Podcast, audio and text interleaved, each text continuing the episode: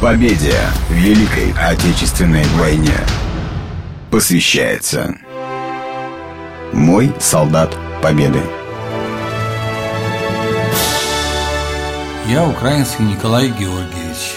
Моя теща Мария Моисеевна Шульга родилась на Украине 23 февраля 23 года в поселке Новоселовка Донецкой области, где и начала свой боевой путь. Она ушла в 20 лет на фронт вольнонаемной санитаркой. Дошла до Братиславы. Сведения у нашей семьи очень скудные, потому что мама и бабушка не любила говорить об этом времени.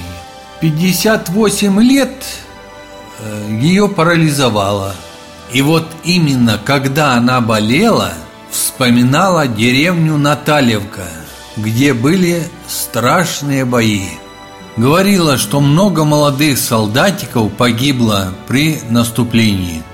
Наша мама и бабушка награждена орденом Отечественной войны второй степени в 1985 году, медалью Жукова в 1996 году, юбилейными наградами, в том числе сталинской грамотой.